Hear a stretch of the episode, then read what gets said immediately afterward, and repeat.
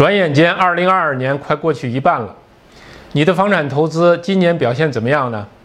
你觉得下半年的房价走势会是怎么样的呢？我想大家的观点可能相差是比较大的，不同地方的朋友的感觉是不一样的。有些地方仍然是一房难求，可有些地方呢，房价已经开始下跌。我们对市场的判断应该尽量去除情绪的影响，也应该尽量去除外界的干扰，尤其是舆论的影响。 那么只有一个方法，就是依靠数据。只有通过解读数据，才能得出相对比较客观的结论。今天我们来一起解读一下澳大利亚近期房地产的一些数据，从中可以发现一些有意思的现象，帮助我们比较理性的对后市进行研判。如果你也喜欢数据分析，相信数据分析，别忘了点赞订阅。 我会持续不断的和大家一起分享与房地产市场有关的各种数据，以及对数据的解读方法。大家好，这里是澳洲 House Club 频道，我们主要是以数据分析的形式和大家一起客观理性的认识澳大利亚房地产市场，从而呢能够做到理性投资、精准投资。今天我和大家分享的是 CoreLogic 刚刚公布的一份数据报告。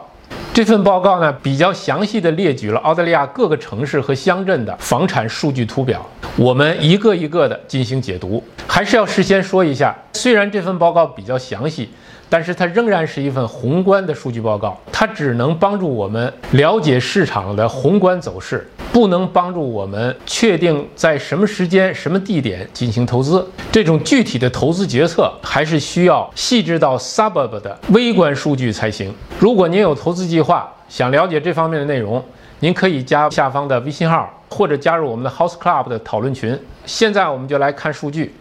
这张图表示的是澳大利亚房产的财富所占的比例。第一行就是澳大利亚住宅的财富总值，一共是 9.97 万亿，接近10万亿。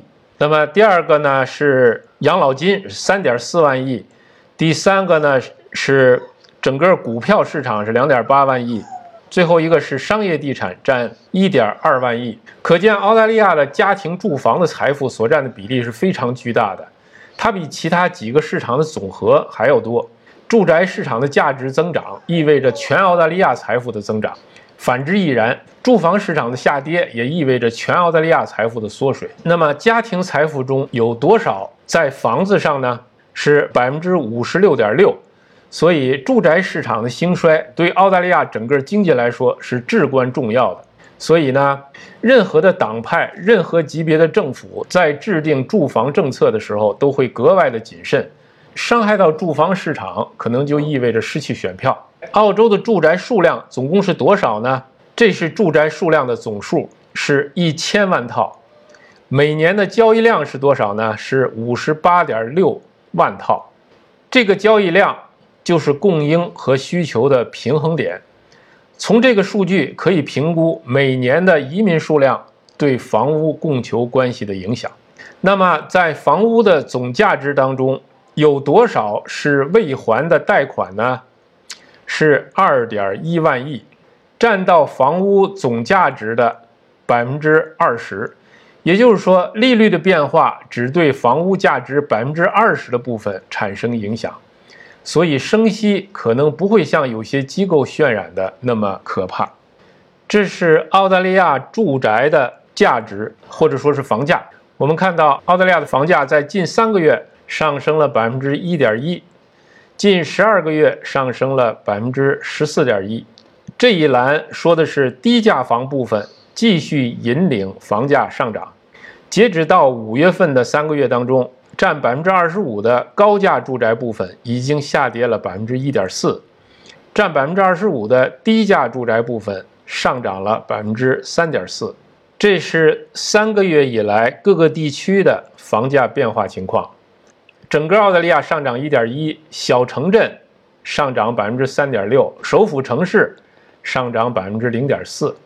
前几天还有朋友问，小城镇还在上涨吗？在这里就可以看出，它仍然 还在上涨，而且涨幅还不小。按年化涨幅的话，已经在 10% 以上了。第二列中间部分是各个省的小城镇地区的涨幅，下面部分呢是各个首府城市的涨跌情况。那么可以看到，只有悉尼和墨尔本是处于下跌的。下面我们来看看各首府城市的涨跌趋势。这两张图呢是涨幅的走势，指的是涨跌幅，但并不是房价图。从左面这张图可以看到，悉尼、墨尔本的涨幅趋势自去年下半年以来一直是向下的，它是同一个趋势。这一点我们在上一个视频里已经说过了。在我们去年年底所做的视频当中，我就说过，悉尼、墨尔本的涨幅是不可持续的，增幅一定会继续下降，到今年的某个时间转变为房价下跌。之所以这样确定的说，是因为一年以前这种趋势就已经确立了。我们看到布里斯班的增幅放缓，右边这个图我们看到霍巴特和堪培拉经过多年的持续上涨以后，增幅明显回落，其中霍巴特的涨幅接近为零，因为霍巴特房价上涨的时间太长了，现在也该休息一下了。下边红线和黄线分别是帕斯和达尔文，这两个城市走势截然相反，近期的表现呢是上涨加速。我们在上期视频也提到过，自从1970年以来，从没有出现过所有的城市同时下跌的情况，同时上涨的情况也很少出现，只是在疫情期间出现过一次。50年来相同的特点，是不是可以理解为一个规律呢？如果是的话，那么即使接下来外部环境再差，也会是有的地方涨，有的地方跌，你同意吗？这张图呢就更有意思了，每一个城市都有三个不同颜色的立柱，分别代表了占 25% 的低价房，占 50% 的中价房和占 25% 的高价房。大家看到，几乎所有的城市都有一个共同的特点，就是高价房涨幅低，或者是跌幅高，中价房次之，涨幅最高的是低价房。有兴趣的朋友呢，可以往前翻一下我们去年底的那个视频，也讲到过悉尼、墨尔本的不同价位的房子的走势图。那期视频所讲的趋势和今天的结果是完全一致的，为什么呢？因为我们常说，趋势一旦确立就不会轻易改变，并不需要去猜或者预测。那么从这张图我们能看出什么呢？首先说悉尼和墨尔本，虽然高价房最近几个月呢跌了很多，但是呢仍然有地方在涨。什么地方呢？就是低价位的区域仍然在上涨。其他城市呢也都是低价位的涨幅高于中价位和高价位。霍巴特的高价房也已经开始下跌，只有一个地方例外，就是达尔文。但是呢，我们暂时不去考虑在达尔文投资。下面我们来看一下各个城市的房产数据。这是悉尼的房产数据。悉尼在5月份房价下跌了 1%， 那么3个月以来呢，一共下跌了 1.4%。从去年5月份到今年5月份的涨幅为 10.3%。我们可以看到，悉尼房价下跌的趋势呢稍有加速，5月份的加息恐怕是起到一定的助推作用。这次悉尼和墨尔本的下跌，我认为没有必要过于悲观。正因为今年以来房价从趋缓到下跌，才说明悉尼、墨尔本的房地产市场呢仍然是健康的。假如今年房价仍然像去年一样上涨 20% 的话，那么在整体上涨 40% 的情况下，如果再向下调整的话，那才是真正可怕的。所以呢，即使是在去年下半年买入高价房的那一部分，虽然要经历一段时间的房价下跌的时期，但是给它一定的调整的时间和空间，房价仍然还会继续上涨。这是墨尔本的房价走势情况。5月份下跌了 0.7%， 3个月呢共下跌了 0.8%。去年5月到今年5月，一年来一共上涨了 5.8%。墨尔本的情况和悉尼呢比较相近，在这儿就不多说了。现在来看布里斯班，布里斯班5月份上涨了 0.8%， 3个月一共上涨了 4.6%， 过去一年以来一共上涨了 27.8%。右边这张图的这个蓝柱表示的是每个月的涨幅，可见呢布里斯班的涨幅呢也在逐渐缩小。但是它的涨幅仍然还是比较高的。5月份的涨幅，如果按年度来算的话，涨幅也在 9.6%。房价也仍然不断的创出新高，这是布里斯班的总的情况。不过，有些区域在过去的一年涨幅远远超过了 27.8%， 包括我们去年买过的区域，年涨幅呢已经超过了 40%。年涨幅超过 40% 的地区，价格开始回落。总体来说，整个昆州的涨幅也在缩小，个别的地方价格回落。那么对布里斯班后面的走势有两个因素，一个呢是过去一年的涨幅很大，第二呢涨幅减弱已经形成了一个趋势，那么后面的涨幅仍然会继续回落。虽然如此，那么对布里斯班和整个昆州未来10年，我个人都是比较看好的。但是它也不太可能以一个速度一直涨下去，中间它也需要休息，需要调整。一般来说呢，我们是不会对长期的价格目标做判断的，因为我们的数据呢只对中短期的走势有效。但是我还是比较大胆的对布里斯班10年以后的房价做了一个计算。那期节目呢叫《奥运会与布里斯班》，有兴趣的朋友呢可以去找一下。我会把那期节目呢一直放在那儿，留着日后呢我们来做检验。这是阿德雷德的情况。那么5月份阿德雷德的涨幅呢为 1.8%， 3个月的涨幅呢是 5.7%， 全年的涨幅呢是 26.1%。从右边这张图来看，对于它的涨幅，我们可以理解为在年底年初的时候，它有一个加速上涨的过程。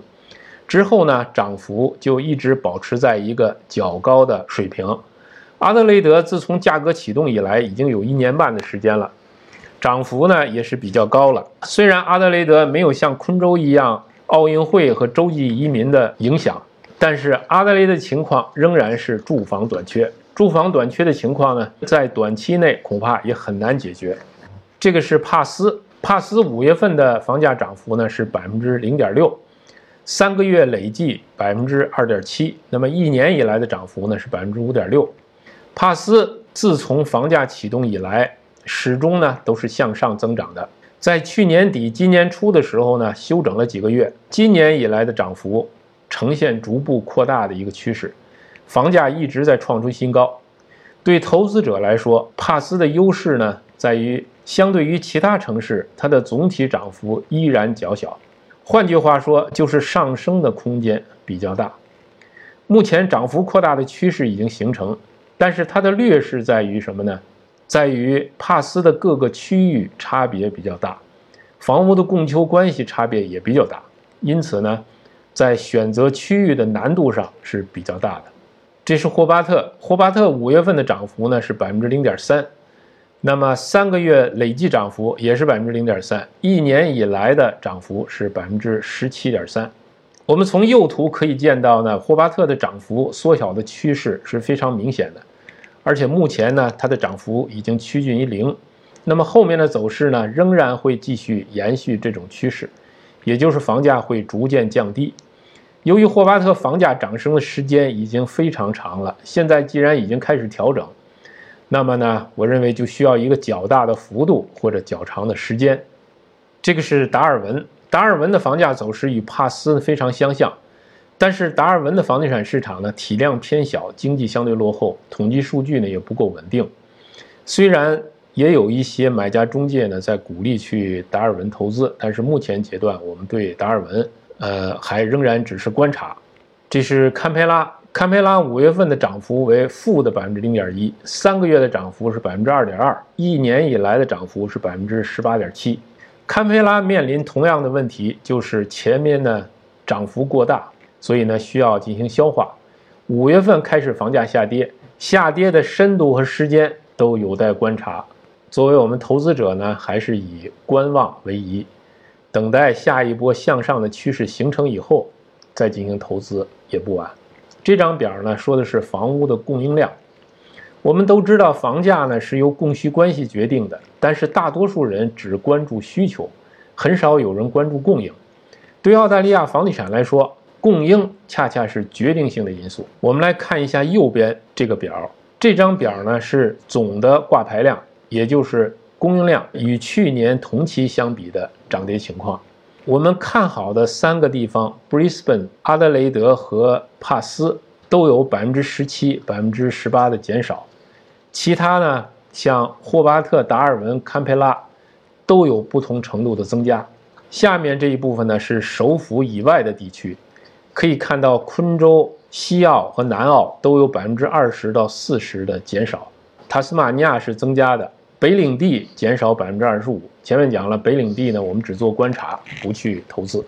这张表呢是一年以来房租的变化情况，图中呢可以看到，澳洲所有的地方房租都在上涨，全澳房屋的房租增长了 9.3%。